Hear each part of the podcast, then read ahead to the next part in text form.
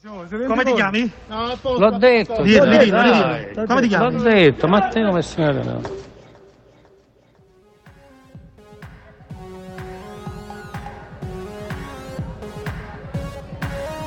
Sul lungomare l'estate è sempre la stessa. Facile confondersi tra i tanti turisti. Non fosse per quel Rolex Daytona al polso e gli abiti firmati. Ma a Forte dei Marmi, di turisti vestiti così se ne vedono tutte le estati, soprattutto in certi ristoranti, dove per pagare servono un po' di bigliettoni da 100.000 lire. Nessun problema per quei tre amici che amano le ostriche e lo champagne e soprattutto pagano in contanti. Non sono gli unici a fare così, anche se per certi versi unici lo sono. Tre turisti, ma non qualsiasi. Il primo si chiama Filippo Graviano, il secondo è suo fratello, Giuseppe, il terzo porta il nome di Matteo Messina Denaro. Anche l'estate non è un'estate qualsiasi. Siamo nel 1993 i tre amici amano ballare e amano soprattutto una canzone. Sei un mito, ripete all'infinito Max Pezzali.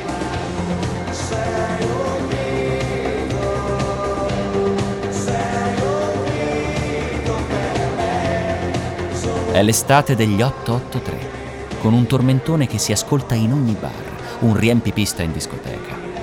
Ma è anche l'estate degli spari sopra di Vasco, un pezzo che sembra scritto per loro, abituati a entrare nei locali con il ferro sotto la giacca.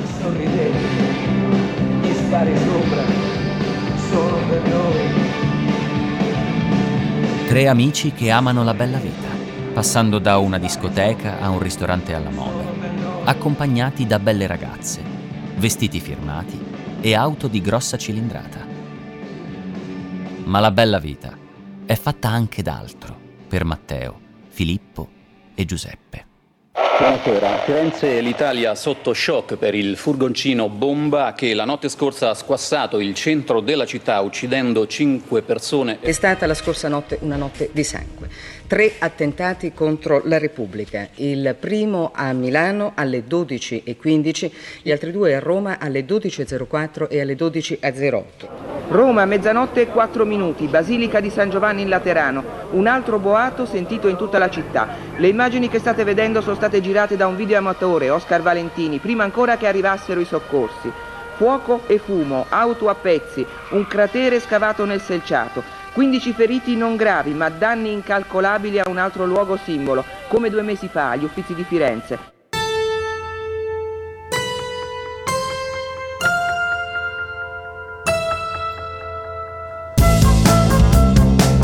Roger Podcast presenta Il latitante, una serie originale di Luca Ponzi.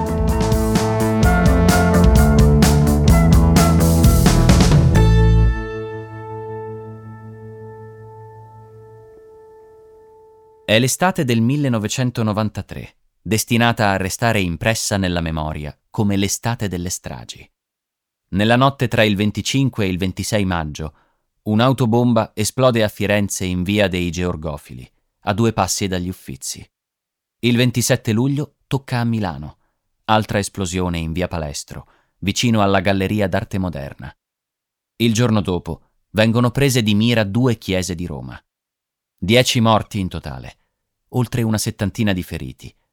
Un unico mandante, Matteo Messina Denaro, con la complicità dei fratelli Graviano, gli amici di quella vacanza al forte, l'ultima da libero cittadino. Da quell'estate, Usiccu, così era conosciuto da tutti in Sicilia, fa perdere le tracce, ma continua nascosto e forse anche ben protetto a fare il capo di Cosa Nostra. Certo, la latitanza pesa. Le sue grandi passioni, le auto sportive e le belle donne, non possono più essere mostrate come un tempo. Però dalla latitanza cresce il suo potere, quel potere che aveva respirato fin da bambino, quando il padre Don Ciccio lo portava in giro per il suo mandamento, Castelvetrano. Ma lui aveva già ambizioni più grandi. Basta leggere un rapporto dell'antimafia. Un boss di altra generazione, capace di sopravvivere in condizioni di privazione durante la latitanza e di fare lo stesso la vita del viveur. Totò Rina si fida di lui, ma fino a un certo punto. Non gli piace una certa spregiudicatezza nel fare affari. Eppure, Matteo è proprio su questo che gioca la sua partita. Dalla finanza all'eolico, ogni occasione è ghiotta pur di allargare la sua sfera di influenza. Anche in latitanza non perde l'occasione per restare quel viveur che era conosciuto in Sicilia. A Roma, quando Totò Rina lo incarica di pedinare Giovanni Falcone, l'allora ministro Claudio Martelli e Maurizio Costanzo, ogni tanto sparisce.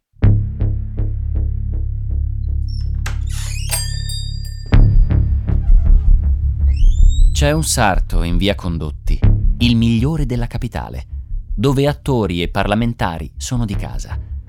Matteo non è da meno. Sa come muoversi fra il lusso. Quando arriva in negozio, saluta con un solo cenno del capo. Così fanno gli abitué. Si toglie la giacca, si mette davanti allo specchio, si scruta il viso dal quale non toglie mai i suoi raiban e alza le braccia per farsi prendere le misure. Certe splendide camicie le confezionano solo qui linee e tessuti degni di uomini che hanno stoffa.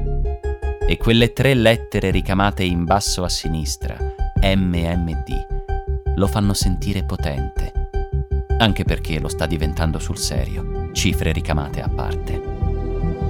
Ma che fine hai fatto? gli dice un giorno in siciliano stretto il boss di Mazzara del Vallo, Vincenzo Sinacori, che insieme ad altri faceva parte di quel gruppo che doveva mettere a punto la strategia per gli attentati che insanguineranno i primi anni 90.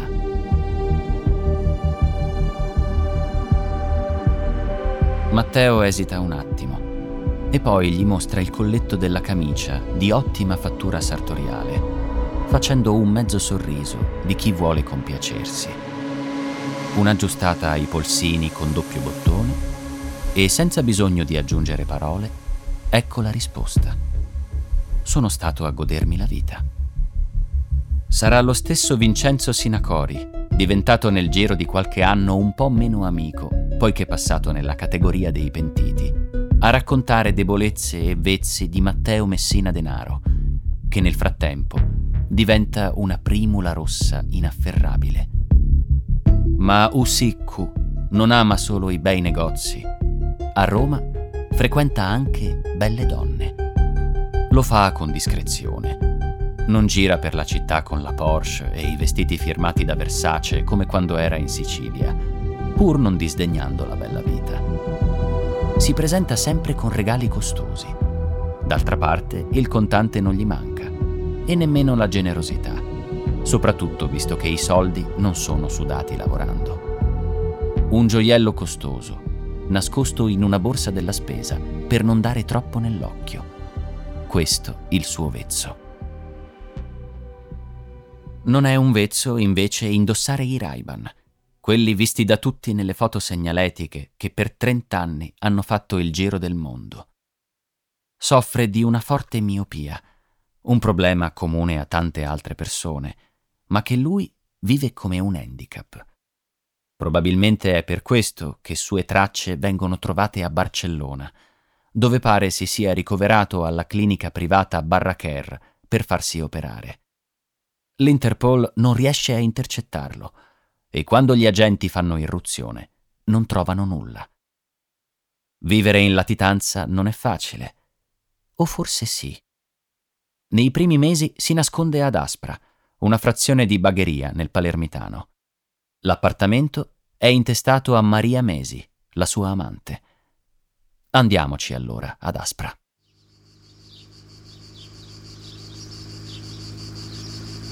La strada da Palermo corre per un po' sul lungomare, poi devia verso l'interno, dove campi bruciati dal sole danno un significato visivo a quel nome così duro. La borgata, un tempo un semplice villaggio di pescatori, si affaccia sul mare blu ma questa forse è l'unica nota di colore. Le vie sono tutte uguali, palazzine basse, cresciute senza piano regolatore e piuttosto anonime, muri scrostati, L'asfalto è pieno di buche. I marciapiedi sono messi anche peggio. Via Milwaukee 40. Si chiama così in onore dei pescatori siciliani emigrati oltreoceano. La spiaggia è a due passi. La palazzina gialla è come tante altre. Una porta di legno e una finestra a piano terra. Sulla parete i fili per stendere i panni. Al secondo piano c'è l'appartamento del boss. Nulla di lussuoso, anzi, ad Aspra non incontra solo Maria, ma anche i boss della zona, tra cui Leonardo Greco. Nel 1994 decide che è arrivato il momento giusto per fare una vacanza. Destinazione Grecia.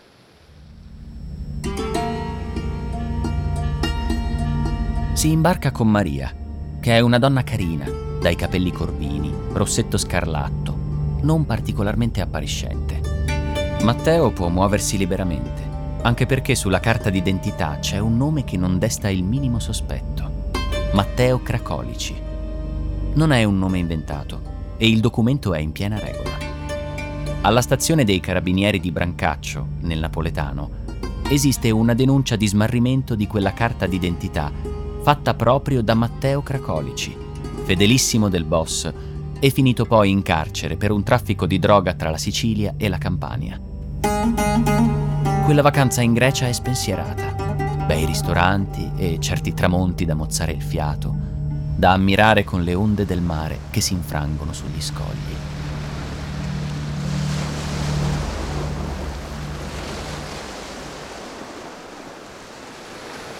Quando tornano in Sicilia, riprendono la loro solita vita, solo in apparenza un po' anonima per uno destinato a diventare il capo dei capi. L'importante è non dare nell'occhio, cosa non facile, ma ancor più complicato è rendersi invisibili. Aspra è una piccola frazione, impossibile non vederlo uscire di casa, andare al bar come tanti a prendere il caffè. Il borgo siciliano ha una caratteristica, come tanti altri borghi del sud. È uno di quei posti dove tutti sanno tutto. Improbabile fare un passo senza che i vicini lo sappiano.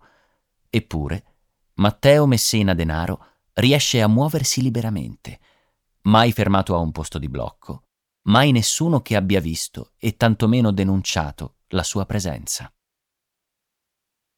Le date sono importanti. La vacanza in Grecia è dell'estate del 1994. Passano tre anni e arriviamo al 1997. La Criminal Paul ha una soffiata. Cherchez la femme, sussurra qualcuno. E così gli investigatori si mettono alla ricerca. La donna è Maria Mesi. Settimane di appostamenti, di foto e video. Lei esce da quella palazzina di via Milwaukee 40 con un cappello in testa e un cappotto. Potrebbe essere una qualsiasi, ma non lo è. Stavolta la pista è giusta. Il 30 aprile viene ripresa dalle telecamere, occhiali scuri e una mantella che si toglie appena voltato l'angolo. È fatta. Il boss ha le ore contate. A dicembre gli investigatori piazzano nell'appartamento cimici e telecamere. Peccato che si tratti di un lavoro completamente inutile. Da allora quella porta rimarrà chiusa per sempre.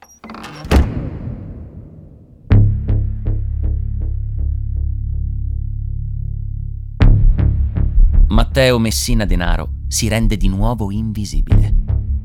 A questo punto le domande possono sembrare semplici. Chi l'ha avvisato? Come ha fatto a fuggire un attimo prima di essere scoperto? C'era una talpa tra chi tirava le fila delle indagini?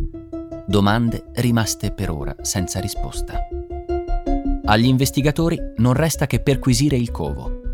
Trovano una stecca di sigarette Merit, un foulard e un gioiello da donna, comprato in una nota gioielleria di Palermo. Un puzzle incompleto e una Nintendo. I videogiochi sono un'altra delle sue passioni. Messina Denaro non sparisce, semplicemente diventa un fantasma. Non vive, come capita agli indranghetisti calabresi, in rifugi scavati sottoterra, anzi, e soprattutto continua a far sentire il suo peso, a dare ordini, ad accrescere il suo potere. comunica con i pizzini e non si firma con il proprio nome. Usa lo pseudonimo di Alessio. Buongiorno e benvenuti al TG2 edizione straordinaria 11 e 38 minuti per darvi eh, una notizia che è arrivata pochi istanti fa, è stato arrestato Bernardo Provenzano. È l'11 aprile del 2006 e viene arrestato Bernardo Provenzano, il capo della mafia, il successore di Totò Rina.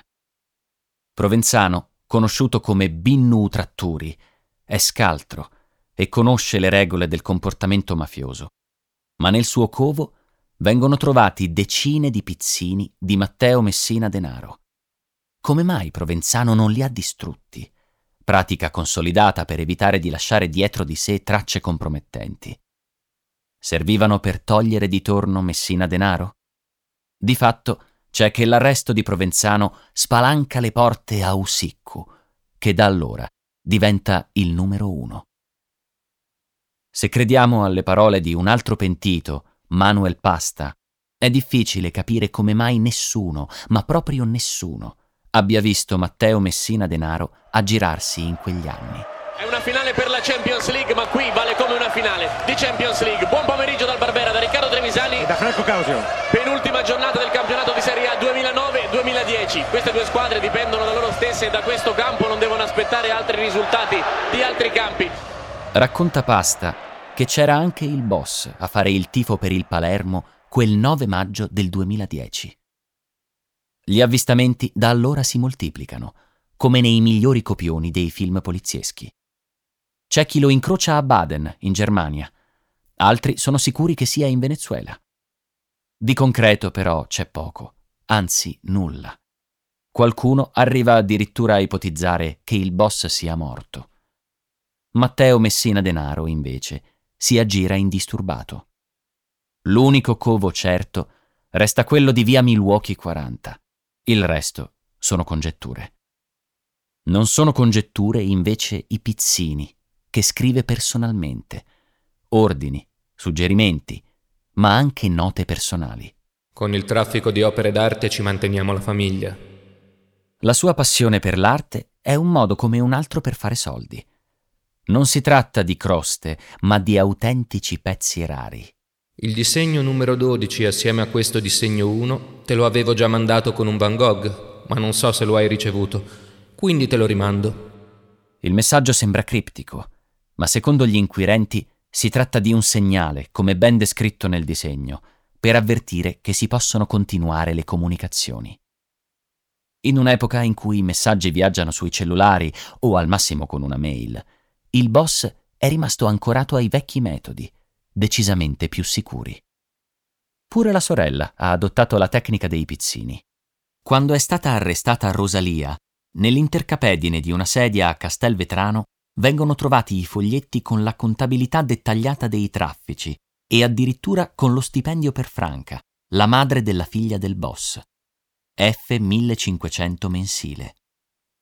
La sorella Rosalia, detta Fragolone, è la destinataria di numerosi pizzini, ancora tutti da decifrare. Alcuni rivelano la filosofia di vita del boss. Ho pochissime regole di vita. Dove in pochissime usa la K invece del CH. In alcuni scritti c'è una riflessione sulla vita. Ho sempre pensato che sarebbe bene sapere quando è la mia ultima notte sulla Terra, piuttosto che venire investito da un'auto o qualcosa del genere. In un altro si lascia andare. Arrivato a un certo punto della mia vita, ho pensato che il mondo fosse da qualche altra parte e che da quell'altra parte ormai non ci fossero più strade che conducessero fino a me. Ma comunque un essere umano muore veramente quando viene dimenticato. E io credo che non lo sarò mai. Le persone che ho amato, i miei affetti, non si dimenticheranno mai di me. Tra le altre massime dell'ex superlatitante ce n'è una dove scrive indignato. Ho conosciuto tante persone coraggiose con le pecore e pecore con i coraggiosi. Ho sempre disprezzato questo modo di vivere, che schifo. Il boss ha un'alta considerazione di sé. Sentiamola dalla sua viva voce. Dovete tenere conto che io ho ormai un'età vetusta. In più, Non ho vissuto nel salottino seduto con le ciabatte. Io sono stato un tipo che il mondo lo ha calpestato, l'ho calpestato anche malamente, ce l'ho vissuto. Quindi ne ho esperienze. La famiglia resta il suo vero cruccio. Che i rapporti con la figlia naturale Lorenza non fossero buoni era noto. Se serve una prova, basta leggere cosa scrive il boss alla sorella Rosalia. Le racconta di aver letto il necrologio che la nipote del mafioso Leonardo Bonafede ha fatto dopo la morte del nonno. Ah, questa ragazza è cresciuta senza padre. Lo arrestarono il padre quando lei era molto piccola. Dai conti che faccio è poco più grande di Lorenza, quindi stessa generazione. E sicuramente si conoscono anche perché andavano nello stesso liceo negli stessi anni. Quello che so di questa ragazza è cresciuta con la madre, ha studiato, ha fatto il liceo scientifico, poi si è laureata in architettura, credo, e oggi lavora sfruttando la sua laurea. Fu sempre fidanzata con lo stesso ragazzo. Un paio di anni fa si è sposata con lo stesso e la scorsa estate ha avuto una bambina. Vi ho raccontato la storia di lei perché ha fatto il necrologio, ma vi potrei raccontare la storia di tante con il padre assente e della stessa generazione perché sono informato di tutte quelle a cui manca il padre. Ebbene, nessuno ha fatto la fine di Lorenza. Sono tutte sistemate. Che voglio dire? È l'ambiente in cui cresci che ti forma. E lei è cresciuta molto male. La mancanza del padre non è di per sé motivo di degenerazione educativa, è solo Lorenza che è degenerata nell'intimo le altre di cui so sono tutte cresciute onestamente. Ma i pizzini non si limitano a riflessioni personali. Molti sono ordini, con destinatari ancora da decifrare. Vengono utilizzati infatti nomi in codice: fragolina, condor, ciliegia, reparto, parmigiano, malato, complicato, mela. Servono per comunicare oltre confine. In Svizzera, dove c'è un suo emissario, vengono riciclati miliardi di lire, che poi diventano milioni di euro.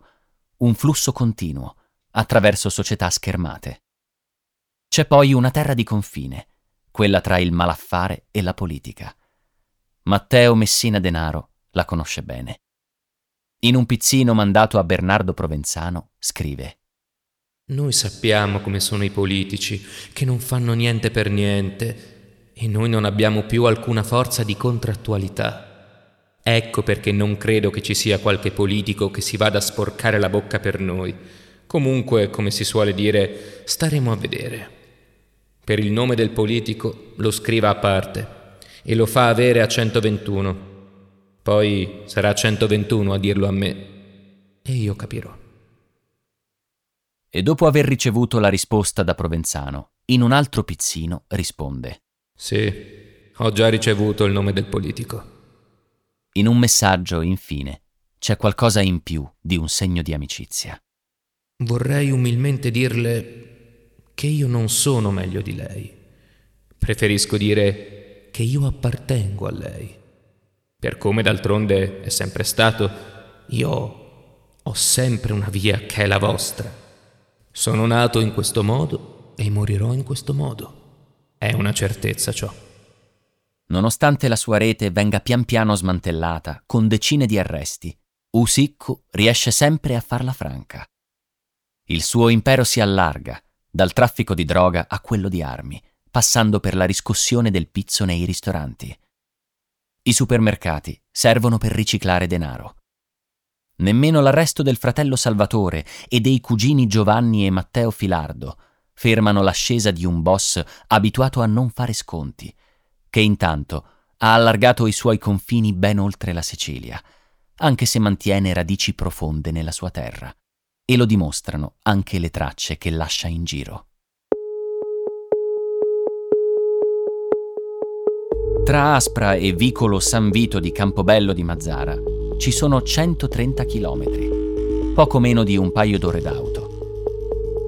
Cambiano i nomi dei mari, dal Tirreno al Mar di Sicilia, ma non i panorami. Mentre Campobello di Mazzara dista appena 7 km da Castelvetrano, il paese di Matteo Messina Denaro. Vicolo San Vito è l'ultimo rifugio del boss. Una palazzina anonima, come quella di Aspra.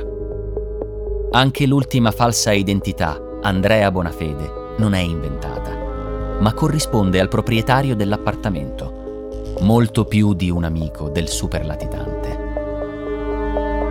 Qui il boss ha vissuto come un uomo qualsiasi, uno che si è messo in fila insieme ad altri malati per le cure oncologiche alla clinica La Maddalena di Palermo.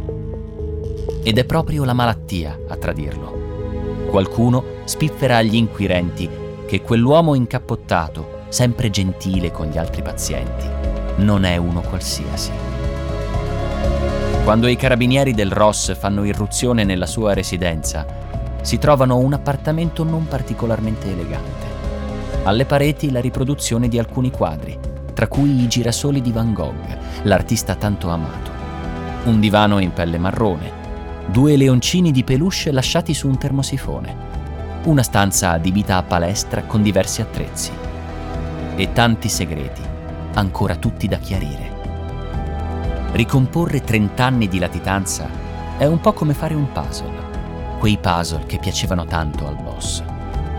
Così tanto che un giorno convince la compagna di allora a scrivere alla società di produzione per farsi mandare un pezzo mancante.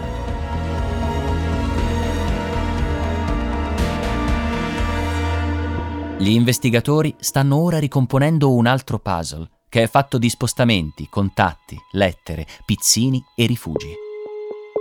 Sempre a Campobello di Mazzara, in via San Giovanni, è stato trovato un altro covo, la residenza precedente. Qui spunta un telefonino, intestato a un morto. Dall'analisi delle chiamate sarà possibile capire, forse, i contatti di Messina Denaro.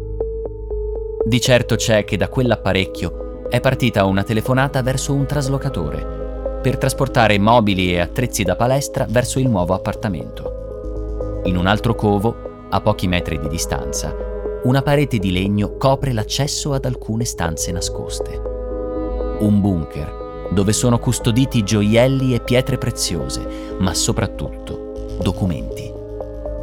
Ci sono anche numerosi scatoloni vuoti, probabilmente molto materiale compromettente che è stato fatto sparire. Distrutto? Nascosto? Domande alle quali presto o tardi si potrà avere una risposta, si spera.